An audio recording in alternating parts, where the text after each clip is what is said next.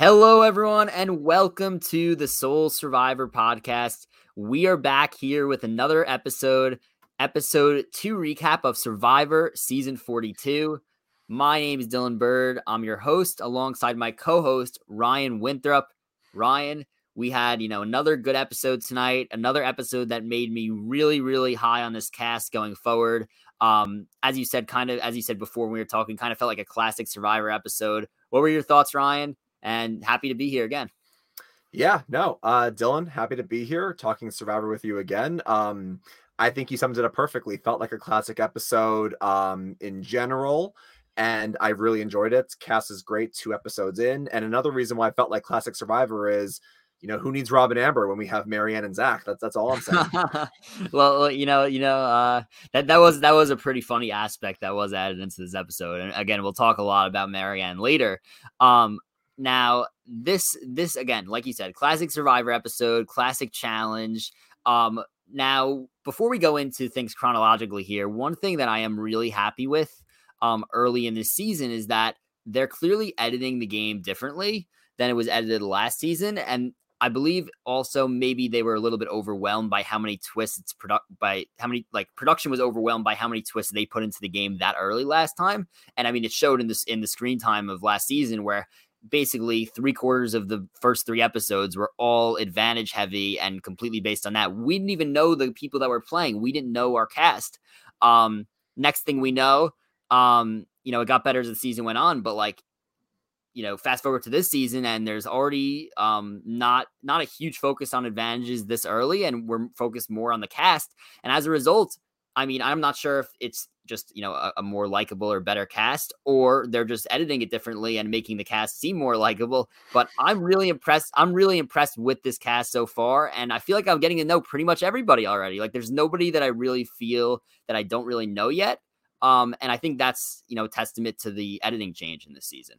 Yeah, no, I completely concur. I, I, I think that the editing from and granted they are still doing some backstories they are still doing some things from 41 but i think the editing is definitely more even across the board i think the biggest um, indicator of that is that last season you could argue we knew Ua very well because they kept losing, and then we knew um, Yase pretty well because of the whole you know knowledge is power and Xander's beware advantage and Evie and Tiffany. So we knew them pretty well, but you could argue that we didn't know Luvu really at all until the merge because all we really saw was that Deshawn wanted to throw a challenge to get rid of Erica, and that was it. This season, I mean, granted, yes, you know, um, Vati, the Green Tribe has lost one.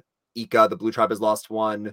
Uh, sorry, sorry, Taku. See, I'm already messing them up. Taku, Orange, I, Ika, Blue have lost a challenge already, so we've gotten to know them. But we've gotten to know Vati, the Green Tribe, pretty well, even though they haven't lost. Like I could tell you a decent amount about each person in the game and where they're aligned. So that just shows you that the editing is certainly better and it's more focused on the characters, like you said.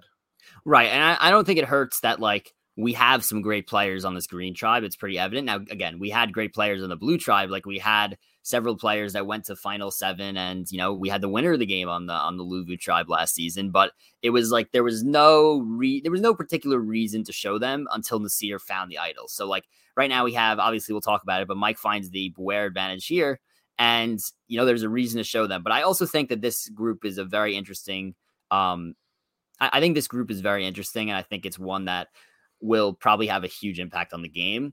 And I think that's why you know they are being shown. Plus, I'm sure they've learned from their mistakes last season. So it is great to see. So, like normal, we will uh, go through this episode chronologically. I don't expect this podcast to be nearly as long as the last one, as uh, obviously, you know, typical episode here, not a two hour one. But before we get started here, just wanted to remind everyone to be sure to subscribe to this channel, like this video, really helps us out. Also, you could follow us on social media at Soul Survivor Pod on Twitter and Instagram.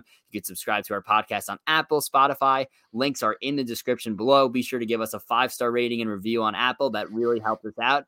Uh, and let's get to it. If you, as normal, if you got any questions, um, be sure to drop them in the chat. Um, and we will try and get to as many as we could at the end of the episode. But, you know, we kick off here, episode two. We are at the Ika tribe who just went to tribal council um, last episode. And we see, you know, Zach voted out last episode, and we see, you know, Tori reflecting on that. Um, kind of, we we see from this, you know, blue tribe, and I'm just going to refer them to refer refer to them as colors until I probably probably better. Yeah. yeah. And a lot of people may not know what I'm talking about because I'm sure you know some people just think about it as colors like I do. Um, but the blue tribe, you know, they were kind of showing you the emotions of the game even this early. We're on, I believe it was day three, and you know, Tori is like, well, like there's like a jealousy factor that he's about to go eat a cheeseburger and he's about to go sleep in a bed, and they're going back right out to camp. You know, it just shows the emotional toll that um, Survivor does take on you. And I, I kind of I think it's an interest there. There's kind of an interesting dynamic going on in this blue tribe. Like I, I really like them. Um, and I, am rooting for them to do well, but at the same time, I'm like I, I can't really get a read on whether or not they're good players. Well, Dylan, I think the reason is because this is our hot mess tribe. Every season, or at least every three tribe season, we always have our Matt saying We always have our hot mess tribe.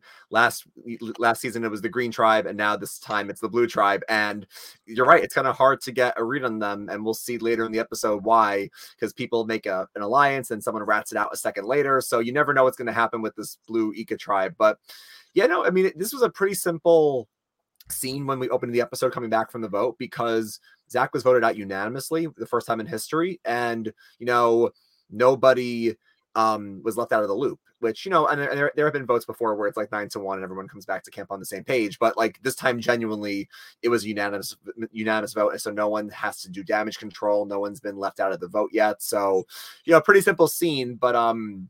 I, I think this basically. I know some people don't want to see the crying. I, I have some friends who are texting me. They're kind of they're very old school fans and like oh I, I don't like the backstories i hate the slow mo i don't like the crying and the sob stories but like i mean if you go back to the earlier seasons like people you know show their emotions people talk about that their backstories and we get to know these these players as actual people so i think it's interesting to see these people vulnerable so yeah, I, I, think again, I think they're doing a good job of kind of making us know everyone. Like I feel like I know almost everyone on the blue tribe pretty well, just like to get to get started there. Mm-hmm. Um, and again, we're going to talk about them in a little, but you know, right now let's move to Taku where it goes right after that, and we have you know Maryanne, who has you know she has a ton of energy. Um, she's you know hitting the uh hitting the wood with the with the um the machete on the bamboo.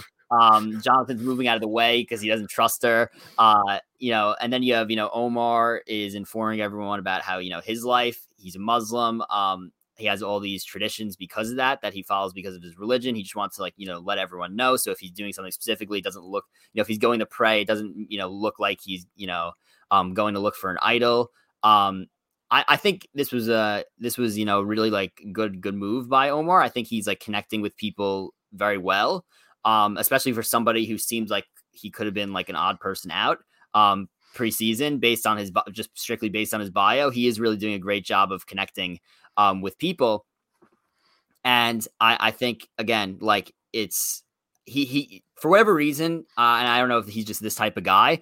Omar, he comes off as you know very authentic when he talks. Like he, I cannot like picture him lying. So like I, I could see like when you know when he like when he's talking to the tribe, people are going to believe him, and I think that's you know something to watch out for later in the season. You know that's just my vibe on Omar right now. Yeah, so Omar, I mean, obviously I can't compare these two players yet because we're still early on, but Omar, you know, has that, that type of David Wright energy where, Dave, where David Wright's you know you know a bit a bit you know smaller, you know, especially compared to Jonathan, and you know David would make jokes and people would laugh, and he was very funny.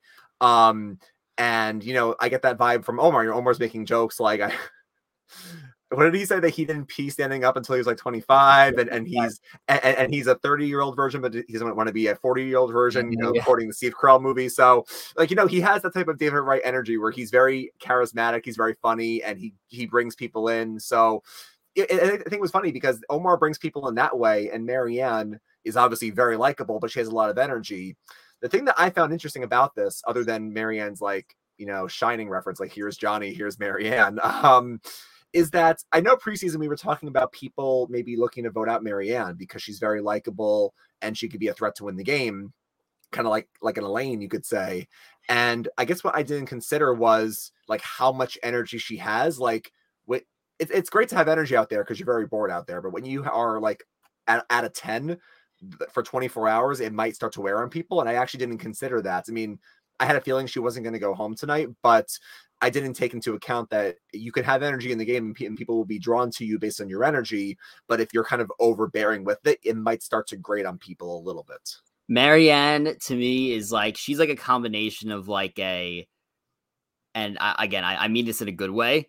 Um, she's like a combination of like an Elaine, a Noura, and a JD all in one. Like she has so mm. much energy. She, I think she knows what she's doing. She just like she just she just talks a lot, and there's nothing wrong with that. But in the game of Survivor, you need to try to you know you got to try to blend in a little bit, um, and not you know stick out completely. But I think she's like she has that Noura type energy. She has like that personality where like everyone likes her with like Elaine and like JD. Um, but at the same time, when I say JD, like she, I, I, do think she knows what she's doing in the game. I think she's a big fan of the show. So it just, I, I think she's like kind of a, you know, she's like that oddball, weird combination of all three of that. And I love it. Yeah. I think it's great TV. I think she's clearly becoming a fan favorite. Uh, I don't know how long she lasts in this game. We'll have to see. It's going to depend a lot on how well they could do in challenges, but she is great TV. Yeah, and again, this is another weird comparison because I'm not, I'm not comparing them at all. But this, I, I think back to a great confessional from Palau when um you know Wanda is singing in the boat and she just keeps singing, and then Coby is like she just kept going and going and going and going, and that's kind of the vibe I got where people were like, Maryanne's so fun, and then you're like, okay, she's she's at this level for the whole day. But it was just it was fun to see. we have a comment, and I, I, again, I usually I wait, I wait until I know. I, I, you saw me laughing. I couldn't. I was chuckling. We, we, have a comment from Christian here. Comment of the night already, even though we're early on. He says Maryanne equals Billy Garcia. unbelievable, unbelievable oh. comparison from uh, Christian yeah. here in the comments. Um, yeah, but let's, it was, let's it was so good. We, we are going to get to Taku more in a bit, especially because they go to tribal council. Right after this, we go to Vati, the Green Tribe, where you know we see Chanel and Jenny trying to catch a crab the tries eating it, but we get, you know, that personal, again, another personal story, backstory kind of of Hai. He's vegan. So he, you know, he's facing this ethical dilemma of whether or not he's going to just go by, go, go and eat coconuts the entire, you know, time. But he realizes mm-hmm. he can't do that in order to stay in the game. He's got to eat, you know, the fish and the crabs. So eventually he decides to eat it. Um, again, this was just a kind of another example, and this was similar to the Omar thing just like kind of getting to know each people on a each person on a personal level. I know like some people, you know, they may not love personal backstories in Survivor, um, but I, I think that Survivor is they like really hurt us when we were not happy about not knowing a lot of a lot about a lot of players last season. They're putting a lot of these personal moments in so we could feel this personal connection early on. Um, and it'll make it a better season ultimately. So again, this was pretty good, cool moment to see. Uh, again, as I keep saying, in you know, pun intended, I'm very high on Hai going forward. So it was good to get to know him a little bit more. Yeah, no, I mean, obviously showing growth. You don't want to read too much into like a winner a winner edit, but obviously this is good stuff for Hai because he, you know, he recognizes like, look, you know, this is something that goes against you know what I believe in, and it makes me uncomfortable. But listen, we, we say all the time, Dylan, in a six person tribe, especially early on, you're looking for any reason to get rid of somebody. And the last thing Hai wants as a, a big fan of the show is to go home because he doesn't fit in with eating the uh eating meat or eating the crab. So, you know, I, I commend him for, you know, saying to himself, like, listen, I'll have to, you know, you know, figure out some things later, but right now it's good for my game, so I'm gonna do it. Um and I, you know, right away people were like, "Oh, nice, Hai!" Like, and I'm sure they were proud of him for trying it. Like, I guarantee you, if he went to have a few bites and then said, "I don't want to do anymore," they would have been proud of him for even giving it an attempt. So, I guess good for him. Yeah, I definitely agree. And now uh, we go back to the Blue Tribe here, and this is probably the last time we're going to talk about the Blue Tribe, um, other than maybe the challenge for a few minutes because they end up, you know, not going to tribal. Um, kind of a weird foreshadowing moment um here in this, and we saw a little bit of this in the preview of the episode, but um obviously not a lot. Um, Drea has says she has her alliance with Roxroy and Romeo. However, she wants to expand her options and kind of have a girls' alliance with Swati and Tori. Um, Tori and Swati, however, at first it looked like they were all in, and then they spoke individually and they were like, Well, what if we just vote Drea out? And I was like, Whoa, whoa, whoa, whoa, whoa. First of all, and I was like, "Are you?" I was like, "Are you kidding me?" So like, Tori was clearly on the chopping block last episode. Obviously, Zach went home, but Tori looked like she was in trouble, and she's gonna turn around and instead of just taking the numbers in a three-two, she's going to now want to vote out Drea, who's the biggest threat. Um, but you know, not go with the numbers, and then all of a sudden you're at a two-two again. So and you know you voted out your most physical player, your strongest competitor, your, your strongest player in you know obviously they don't know that the tribes are going to get whittled down, but they don't have any signal of a tribe saw coming. You have to win challenges early, and Drea is clearly the strongest person on your tribe for that. Yeah. So I mean, not only did I do I think it was it was dumb of them to even you know question voting her out in terms of in terms of a numbers game.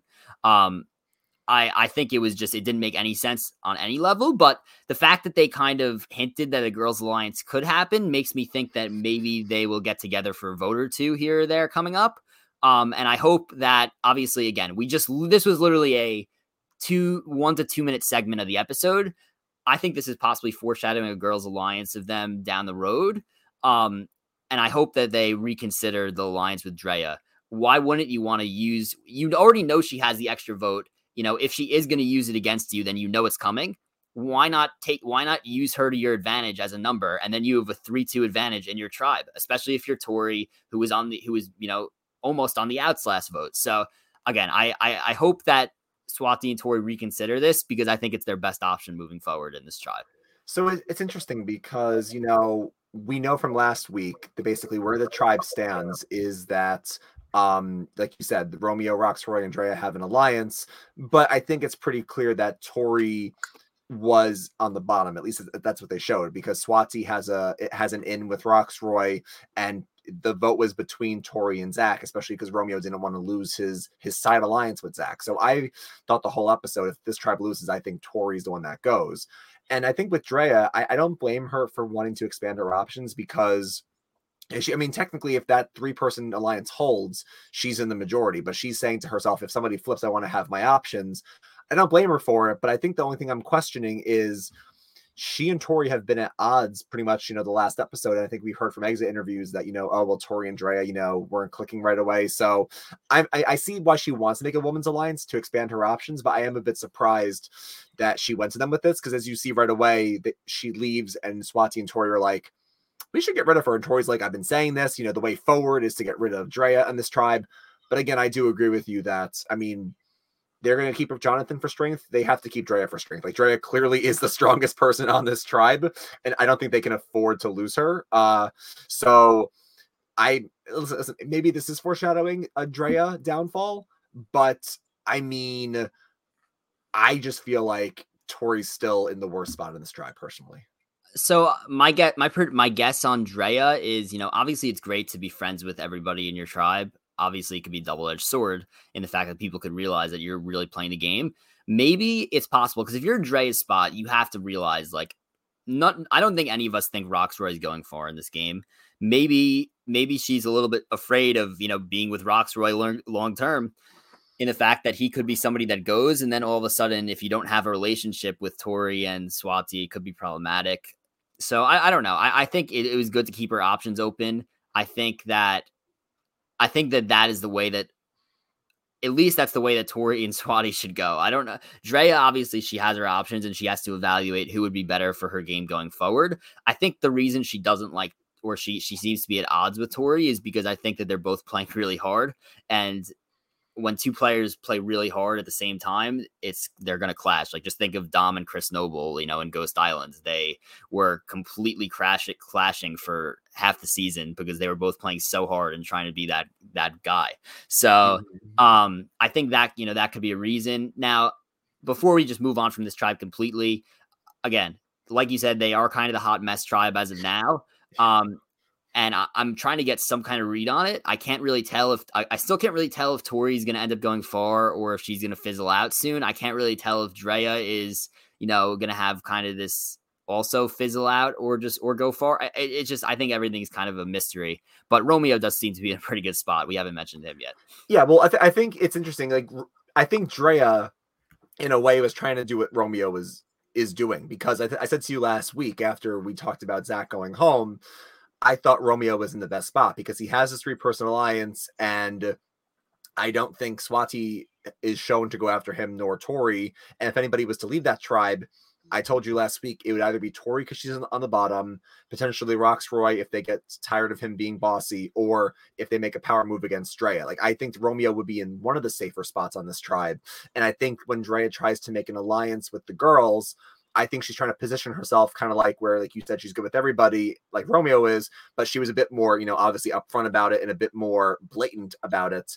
And um, the thing I'll be curious to to um, think about as the week goes on, as we head into next episode, and, and, and as I absorb and listen to my other podcasts, um, she went to them and she said, to solidify this, I'm going to tell you I have an extra vote. I'm curious if people are saying to themselves, like, could she, would they would they have immediately turned around and said let's target her if she just said I want to make a girls thing but didn't feel the need to mention that she has an extra vote yet? Because technically if she catches a whiff that the girls are going to turn on her or even if like they rope in let's just say they rope in Romeo for example she can still have rocks and then her her extra vote so I'm wondering if her saying that she has the extra votes let alone the amulets is like what tip, maybe tip them over as well I don't know.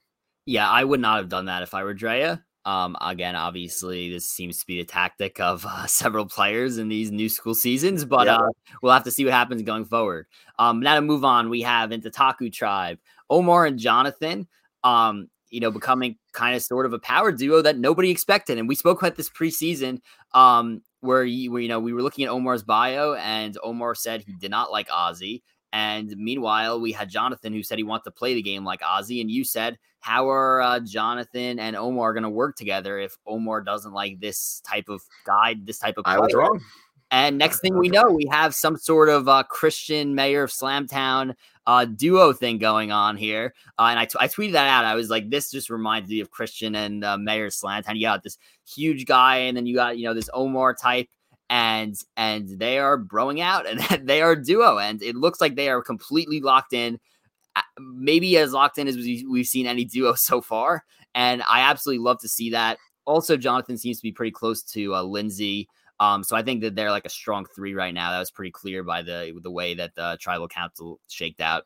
Um, i think that like you said, it, it, would be shocking to see them lose again anytime soon. So this these these three or four depending on whether or not Maryanne makes it or not, could be pretty pretty strong going forward. Yeah. So, and again, like, I said, I was wrong. I did not think they were going to align, but you know, all the time we see, you know, odd couples form. I mean, listen, you can go back to season, and for any people that are like, oh, I don't like this alliance or whatever, people get all, you know, they complain about nothing.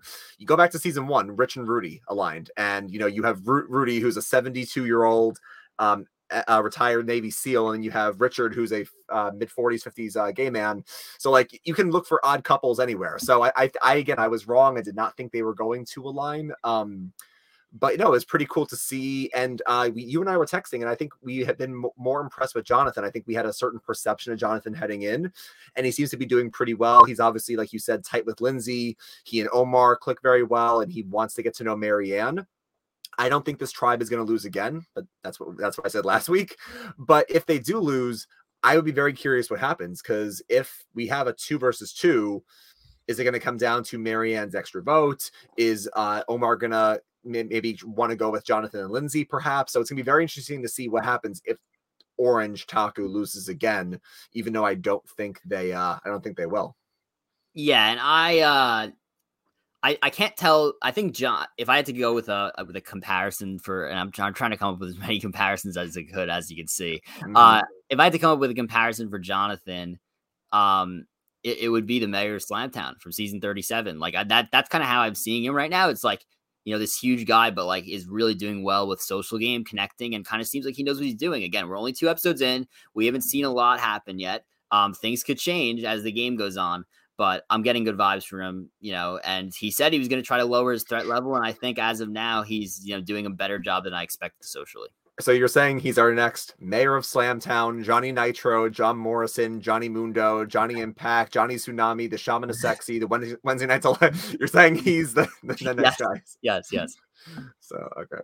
Um, oh, and the other thing before we, we move on to the next tribe is um, only because we do lose Mar- Marya this episode. Um, you know, we knew kind of once this tribe lost, as we'll get into, that she was probably going to go home. But we do get her her backstory package where she talks about what she mentioned in the pregame interviews that her brother was the first um, healthcare worker in the U.S. to die from COVID, and it was uh, a very you know emotional thing for her.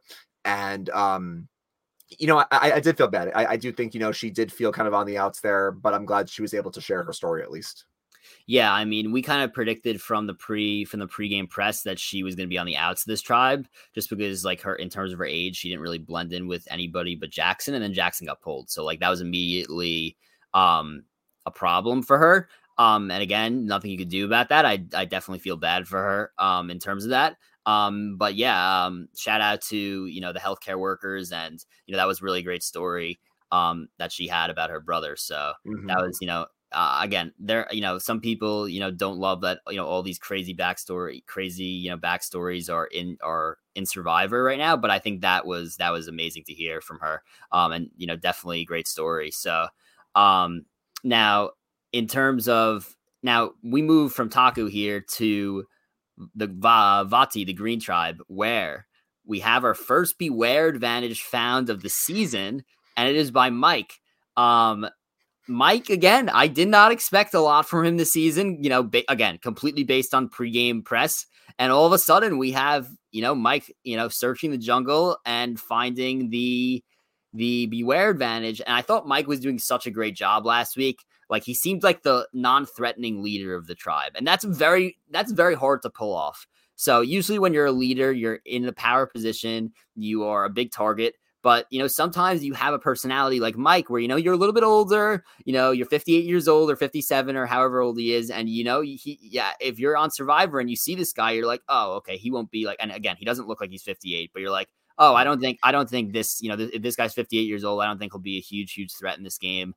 Um, and next thing we know, he's searching the jungle and finding a beware advantage, which again, like last season, can only be activated as an idol if you know all the phrases are said on you know between the three tribes and they find it as well.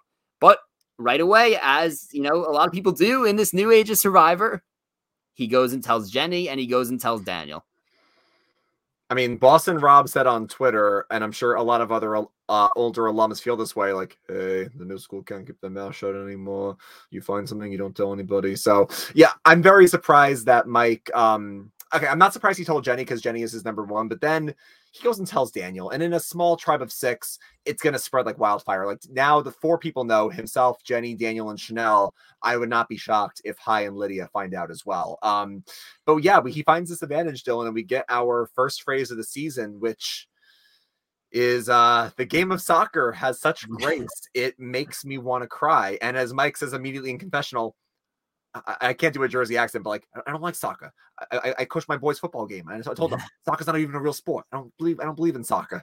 So he, he offended all the soccer aficionados out there. But um, no, it's just Mike is just fun. Mike is just fun to watch. Yeah, I think again, I he he still gives off that even though this will make him a lot more threatening, he still gives off that non-threatening, um, non-threatening vibe, even if he's not trying. Like he he told Daniel that he found the idol, but then proceeds to immediately lose the idol that he buried himself, which was, by the way, hilarious. It's just like, like again, he's just finding ways, and this is not even intentional. It's just his personality. He does not seem like a threatening player, even though he might be a threatening player. Like him, him, even him losing it. That the idol is just like Daniel couldn't believe it. Like Daniel's sitting here, like, oh, like I'm, you know, I'm supposed to fear, fear this guy. You know, he just found an idol. He's giving me all this information, and meanwhile, he can't even find it. Like, I can't even believe it. By the way, Daniel when he when Mike told him and found it finally. Uh, and he was reading it, him being like so excited, like as a super fan, and like, oh, this was a good. Jeff had a great idea. That that was hilarious to see. Daniel has, I I love Daniel. Daniel has a lot of great commentary at, throughout the thing, and he had it in the challenge also when he was sitting out, and they kept showing it. It was it was absolutely great. Um, but again, uh, we'll have to see what happens with Mike and whether again, I feel like you have to kind of tell at least one person when you don't have a vote. Um, but at the same time, I don't think he needs to go a step to tell Daniel. Um, because yeah. Daniel, Daniel is maybe he might be the smartest, smartest player on the season that we've seen so far. And again, it's very early, but his idea to immediately like like this was, and again, my brother made this comment um while we were watching together tonight. Um, it's kind of crazy how the season 42 cast, even though they haven't seen season 41, they're handling these new advantages that they've never seen before a lot better than the season 41 cast did. Like Xander was like, like all them on that tribe were so panicked, they didn't really know what to do um when all this happened and you know xander found the beware advantage he told everyone first of all but then like they were all like shocked they didn't know what to do you know that daniel like he saw this advantage he read it once and he was like to chanel he's like oh uh, we need to make sure that idol never activates. Um, so either we can vote Mike out or just convince him never to say it. And look, Mike did not say the phrase tonight at the challenge. So although we did not see whether or not he convinced him to do that or not, I think that's something we'll find out later on. Um, either Mike is not going to say it and stay on the good side of Daniel and Chanel and maybe the rest of the tribe, or he is going to say it and he's you know going to be a big threat and maybe others will get the idols activated so i actually think that daniel may be able to pull this off and try to convince mike not to say it uh, in some sort of you know like we'll be we'll be tight together. I'll protect you if you don't activate the idols. This is like an extra layer of game theory that we didn't really see last season. It was kind of just like chaos of people trying to say the phrases at the right time. So it, it's all going to be really interesting to see how it plays out. Yeah, I think that the, I think there's a lot lot to unpack here, um, especially because once we get past the challenge, the rest of the episode kind of flew by in the last 15 minutes. Nothing of note really happened there. But um, this is interesting because, well, for one, I think you and I were pretty much aligned in terms of our thoughts on Daniel in, in the preseason. We both thought he was going to be a great character, which two episodes in, he clearly is a lot of fun to watch. I think our only concern with him was could he go far or was he going to like flame out early as some of these super fans do? And I'm happy to see so far, at least, that he seems to have, you know, a good footing in, in the tribe where this Green Tribe Vati seems to be a 2 2 2 split of Jenny and Mike, Daniel and Chanel, Lydia and Hai. So it'll be interesting to see if they go to Tribal, who links up with who. But no, I, I, think Daniel's in a pretty good spot so far. He recovered well from his uh, his shoulder incident in the first episode. But yeah, no, I mean, this like you mentioned, this tr- this cast overall is very likable. I think so. From what I've seen on social media and from talking to you and some other friends, I think more people so far, two episodes in, we have a long way to go are liking this cast a bit more. And I do think that they are responding pretty well to the twists already, especially compared to last season. And I think Daniel brings up a very good point here because, I mean, yeah, like you could just say to Mike, listen, we're going to use this as ourselves for ourselves and uh, don't say anything. Or if you want to, pre- if you're like a fan of the show, and you want to prevent as many advantages in the game as possible, you cut Mike out.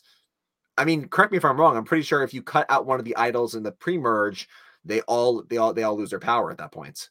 So you eliminate three. And so if Daniel reads this clue correctly, he eliminates three idols off the bat. Now, last season we didn't see this happen because in season 41, no idols were played.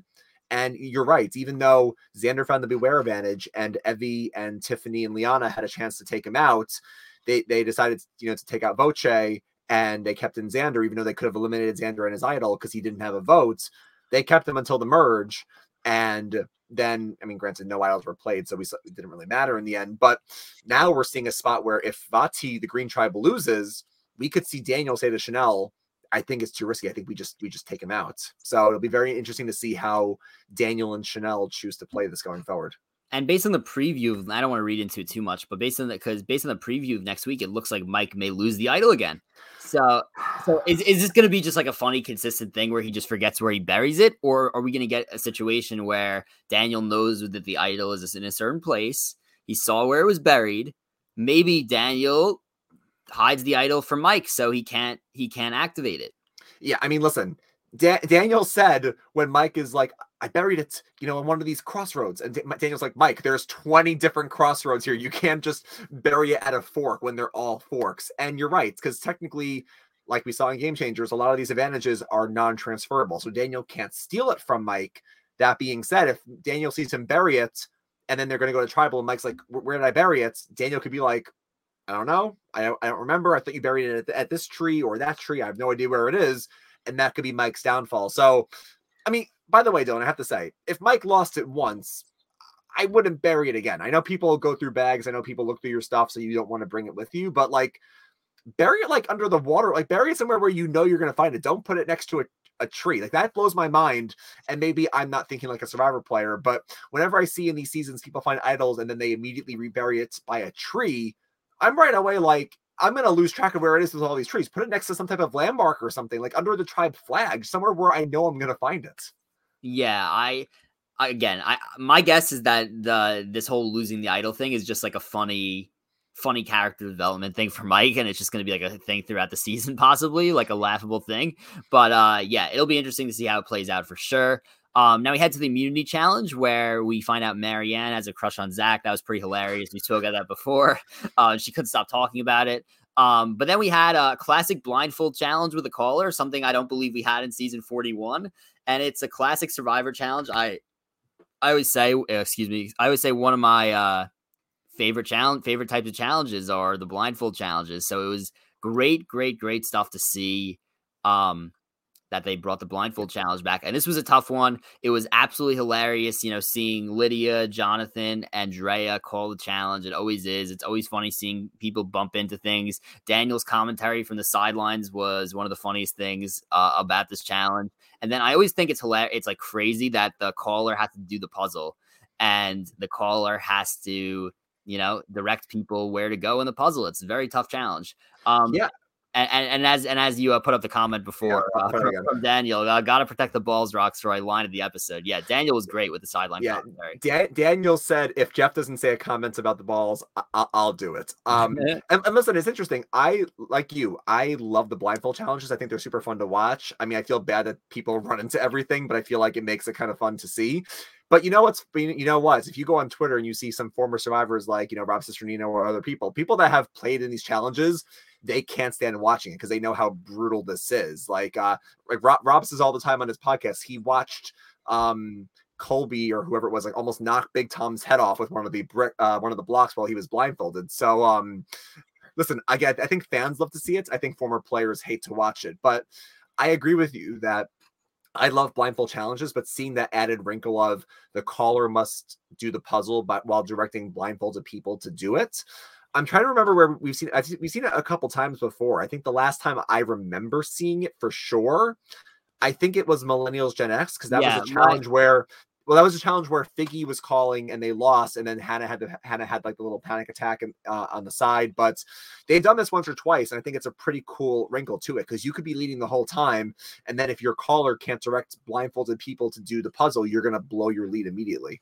So confirmed, yes, Millennials Gen X It was in it. Uh, my friend is actually watching that season right now, and he just saw this episode and confirmed that that, that is in season 33. Um, but yeah, great to see it come back. Love to see Classic Challenge come back. Um, so obviously here we had right to the wire, um, green and blue win immunity. Taku goes to tribal council. And obviously the group was deciding between Maryanne and Marya. But as a viewer, I think we all, you know, pretty much had a good idea that um, Marya was going home in this episode. I, I texted you and I was saying to you, and, and, no offense to any, you know, casual viewers out there, but I said to you, um, like I, I'm, I wonder if any you know casual viewers are genuinely wondering who's going home because i guarantee you if you go to like the survivor facebook page or you were to poll the casuals or as jeff says the people on the streets i guarantee you most of them would have said like oh who's it going to be? Is it going to be Maryanne or marya? Oh they're showing Maryanne a lot. She's getting this whole package about her crush on zach maybe it's her. And i'm like i i turned to my dad and i said it's going to be I mean, it was technically 3 0 with all the lost votes we had, but I'm like, it's going to be unanimous. Like, there's no shot Marya staying here. Um, even even ignoring what I saw in, in the previews, because I didn't want, I, I kind of knew what was going to happen by the previews before the season, but I knew for a fact that the reason why the, the after tribal, or sorry, after, after tribal, after the challenge before tribal, that, that little block of strategy there was so short. Like, you texted me as well. They they try to say there's a misdirected Maryanne, but like we see it coming a mile away, honestly. Yeah, and I mean it's just it's just unfortunate uh, for uh, Marya that she got kind of got uh, stuck with like a tribe that she couldn't really relate to. Um, again, not her fault. Um, and she has a great story. But uh, one thing I do want to mention here, obviously, uh, 3-0 vote for Marya as um as uh, she sacrifices her vote because she used the shot in the dark. So and and and because Maryanne has an extra vote, so she also sacrificed her vote tonight as well. Right. So right. So okay. So yeah. So Maryanne had no vote. She got the extra vote. That's great for her. Um, Marya used the used the shot in the dark. Now we've had two, two. two episodes, two shot in the darks used. Again, this is crazy because season 42 did not see season 41 play, and they are adjusting to every single twist that Jeff is throwing at them. And that's a signal of a good cast two episodes in. So here's, I think there's a couple ways to break this down because after this, I feel like we we can go to questions, but there's nothing else to discuss after this. But like we said, this is pretty straightforward. Um, I think this is a fact. I think this indicates two things. I think it indicates one that you know, like you said, this tribe is reacting better to the twists. Maybe they're better players. Maybe they're better at reading people because maybe Zach and Marya both said to themselves, you know, I'm reading, I'm reading the body language. Like Zach even said in his post game interviews, like when he talked to Swati in the first day or two and they're able to talk naturally and like look each other in the face and whatever you get to day three and they're going to tribal and Swati can't even look him in the eyes. Like you kind of just know, oh, it's, it's probably me. And I, I, wonder if Marya, when she's talking with Jonathan, Lindsay, and Omar, like, hey, is it me or Maryanne? They're like, oh, well, we're gonna decide. I think it's I think it's Maryanne. Like, it's not gonna be you. She probably got got a feeling and said, I'm, I'm gonna play it no matter what. So this tribe is willing to take big risks, which I'm I'm happy with. But the other thing, Dylan, is that I wonder if this is even more credit to Shan and Ricard for last season. Because I know you said like, oh well, season 42 may have a stronger cast or better players than 41 you also could argue it's even more impressive what Shan and Ricard did, where they completely like snowed their whole tribe with Sara, with Brad, JD, and Genie, where it's like none of those people considered playing their shot in the dark because they felt, oh, I'm with Shannon Ricard, I'm, I'm fine. So I think it's even more impressive what they did. Um, or maybe, maybe that maybe last season was just so scared to risk their votes. I don't know. So yeah, spin, spin zone right there. Uh, you, you, could look at it as if Shan and Ricard did an impressive job by having those guys not play their their vote their uh, their shot in the dark, or you could look at it as this cast because adjusting to the twist better uh, by using their shot in the darks. So, look, I, I think it's a little bit of both. Probably, obviously, Shan and Ricard were very impressive what they did last season, but I think I think gut feeling so far that we're gonna see a shot in the dark save somebody this season, and it's gonna be wild that's going to be fun to see because now we've obviously seen two for two. Oh yeah, go ahead, go ahead. I was going to say I thought it was going to happen tonight. The way that Jeff like paused, I was like, uh, uh, uh, maybe, but that see, yeah, see, that, see, that, that, that would have been a brutal way for Maryanne to go out. So oh, oh, that would have been tw- I, Twitter would have been in shambles. I, that I would have been you, so bad people love Maryanne so much. She's instant fan favorite. If there's any C, if there's any Sia money, it, it, it's going to go to Maryanne probably, or maybe Hai because Hai's a vegan. But, but um, but the thing is, like, everyone loves her, and if she went home on a shot in the dark, Twitter would lose their minds. Um, and here's the thing as well, and I think this is a problem with you and I being, you know, such big fans of the show. I read into things too much. When it's 8:57 on the clock, and I'm like, she, she's he's reading the shot in the dark. I'm like, she doesn't get it because then they then she would have to go out and vote or whatever, and Jeff had to explain. Here's what happens. There wasn't enough time. I should just like block the clock. I, I honestly, I wasn't even paying attention to that because I, I, should like, just like cover the I, clock and be like, I'm not even gonna see what time it is. Well, I was like, well, only three people have their votes, so it wouldn't have taken long anyway. It would have been just like a quick thing. So I didn't think it was. I didn't really think the time yeah. mattered, but you, you know, Oh, always I, have the time in sight. but what I was gonna, I, what I was gonna say was, I think you're right. Where yes, every time you do it, it's a one in six shot. Now, here's the thing: every time they put their shot uh, shot in the dark end, it's a one in six chance at that tribal. What we need to figure out, and I'm sure this has been proven, but I'll go maybe I'll look at some interviews or whatever.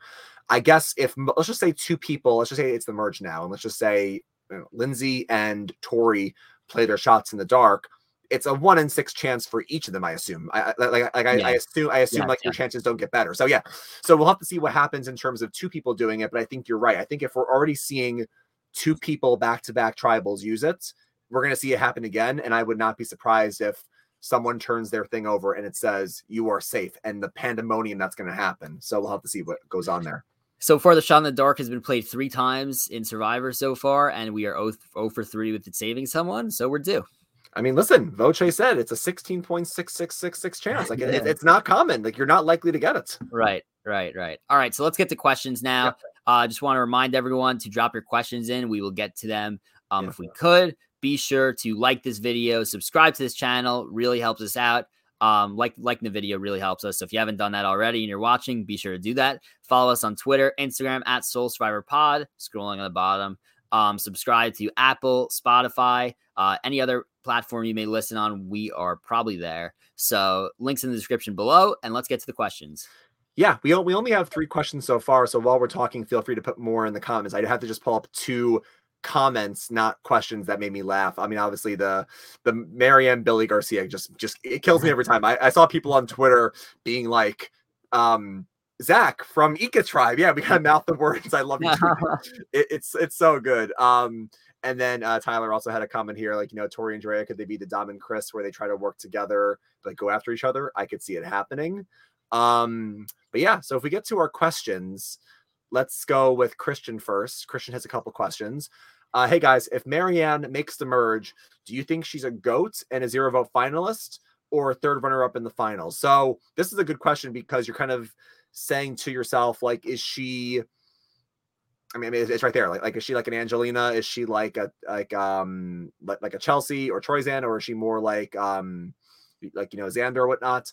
I think off the bat, I would not say she's a goat. Like right now, Maryanne is so likable, even with her energy, that I don't think she is goat worthy in a sense. I think she would be very likable and a threat to win. And by proxy, I think if she makes it there, she'll win. So she wouldn't be third runner up. Um, my current prediction, unless Maryanne, you know, proves us wrong and makes it there, I think I do see her falling victim to like an Elaine spot where final six, seven, eight, somewhere in the mid merge. I see them just saying like, "Look, I'm sorry, we, we can't let you get any further." And Maryanne, it's just something against you. We just, we're going to lose to you. That's my prediction. Um, but I think if she makes the merge, which I think she will, from what we're seeing so far, I think she's going to be a person where if you don't take her out, she'll win the game. I think. Yeah, I, I am not gonna. I don't think she's a goat at all. I'll, and again, again, we're we're very early. For all we know, next episode she could she could find uh, the. You, you said she could be like JD. You don't know. For, for F, yeah. I for all we know, she could she could be she could find an idol next next episode or three episodes from now, and all of a sudden she's a huge threat. I, I already think she's a threat simply because of like likability. So no, I don't think she's a goat. And obviously, we're only two episodes in, so how could I judge this really at this point?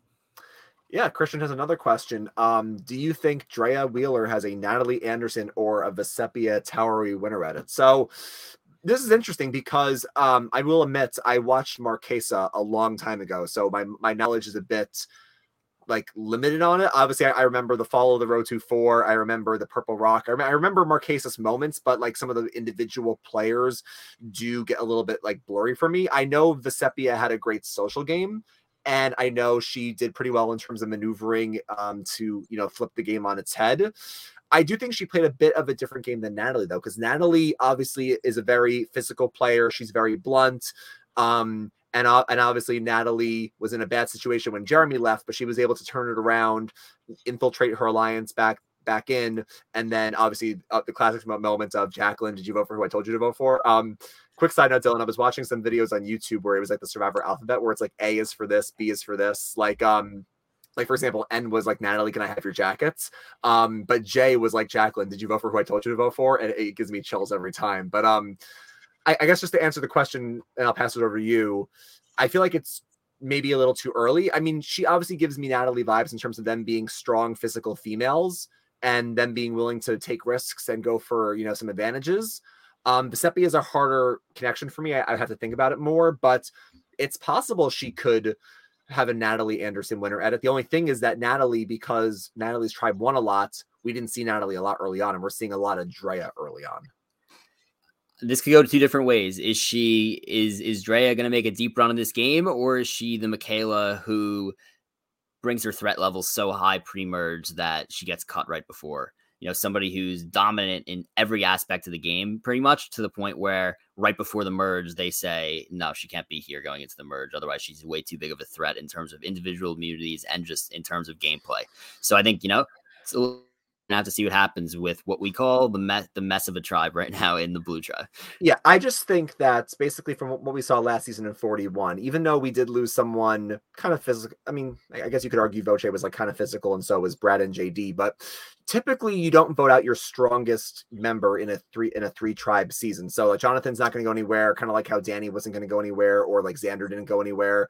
I just don't think Drea goes pre-merge unless unless they have a swap. Although I think you and I predicted there's going to be no swap, like there was no swap last season, because I could see her being a swap, a swap, like swap screwed or swap booted. I could see that happening, but I just don't like. They need Drea. They clearly need her. Like she, she didn't even do the physical part tonight, and she still led them to a victory on the puzzle. So like, I don't think she's going to lose, but I think she could be a, you know, right when the merge happens, like she's got to go.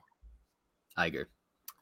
Two more questions so far. Um, Christian's last question here is I think Daniel's going to be a threat in the merge and possibly making the semifinals or final four. If so, I think he wins the final immunity challenge and makes fire and loses fire. Okay, so he thinks that Daniel could go all the way to the end at this point and be our loser in the fire making challenge. Um, so this, so I, if I read this correctly, Dylan, is Christian saying that he's going to be like a Chris Underwood where he wins the challenge, he puts himself into fire and he loses fire. So let's just say let's just say he and Chanel are like like this the whole game. They're they're very tight. And they go to the end, and I'm making this up. He goes, Okay, Chanel's gonna win this game if I don't take her out. He puts himself into fire to take her out and he loses. Like, is that you think what Christian is trying to say here? Yeah, but I I, I I'm gonna I'm gonna I'm gonna withhold answering this question because I think we need to see more. It's just it's way too early to make any judgments here. The one thing I can I can think we you and I can opine on is could Daniel be a threat in the merge? And I think that's yes. we could I think we can answer both sides. Like if he makes it there with how he already was reading Mike's advantage and how he was already thinking about either we do this or we cut him loose. Daniel knows this game and how to navigate through it. So if he makes it there, I do think he could be a threat. Yeah, I, I do agree.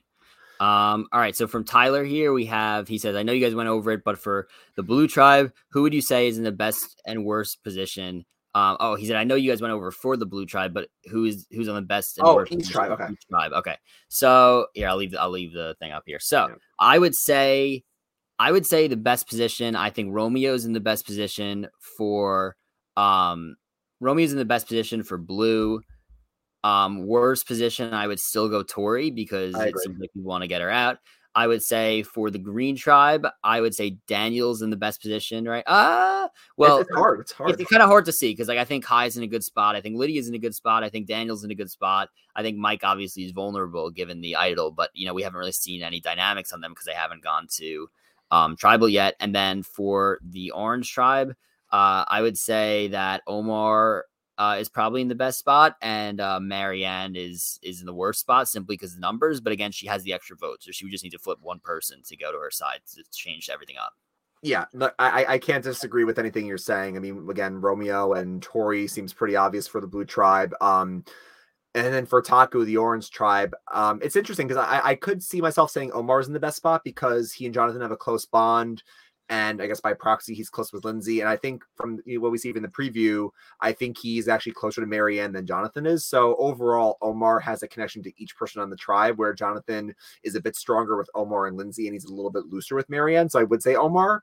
And I guess, like you said, Maryanne would be in the worst position, but I don't know if that that's going to matter really. Um, I mean, maybe. I mean, listen, Omar can make a move where he I don't know. Maybe he uses an extra vote for Maryanne, and maybe they take out Jonathan's ally and Lindsay, so he brings him closer. I don't know. It's a possibility. But Vati, the Green Tribe, is the one that's the hardest because they haven't lost yet, and the tribes still look like look like look like a two-two-two splits. And Daniel, again, like you mentioned, appears to be in the best spot because he has his connection with Chanel, and they're both strong players. But Mike is going to him with information. I guess people seem to trust him. So I guess I would say Daniel but that but I guess in the worst spots, I guess like you said, Mike, because you know now Mike's uh, advantage is kind of out in the open with Daniel, Chanel, and Jenny, so he could be a threat there.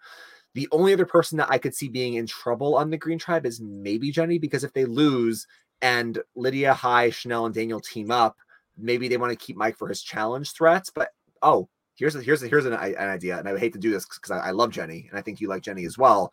Um, maybe Daniel wants to get rid of Mike to get rid of the idol, or if he wants to go with the first route to keep Mike to use the idol as a group, maybe he says like we keep Mike as a number, but we weaken Mike by taking out Jenny because Jenny's not as strong as Mike in the challenges. Like so, I guess I'll say Jenny or Mike is in the worst position, but again, we need to see Vati go to tribal to kind of see where these lines are definitively drawn.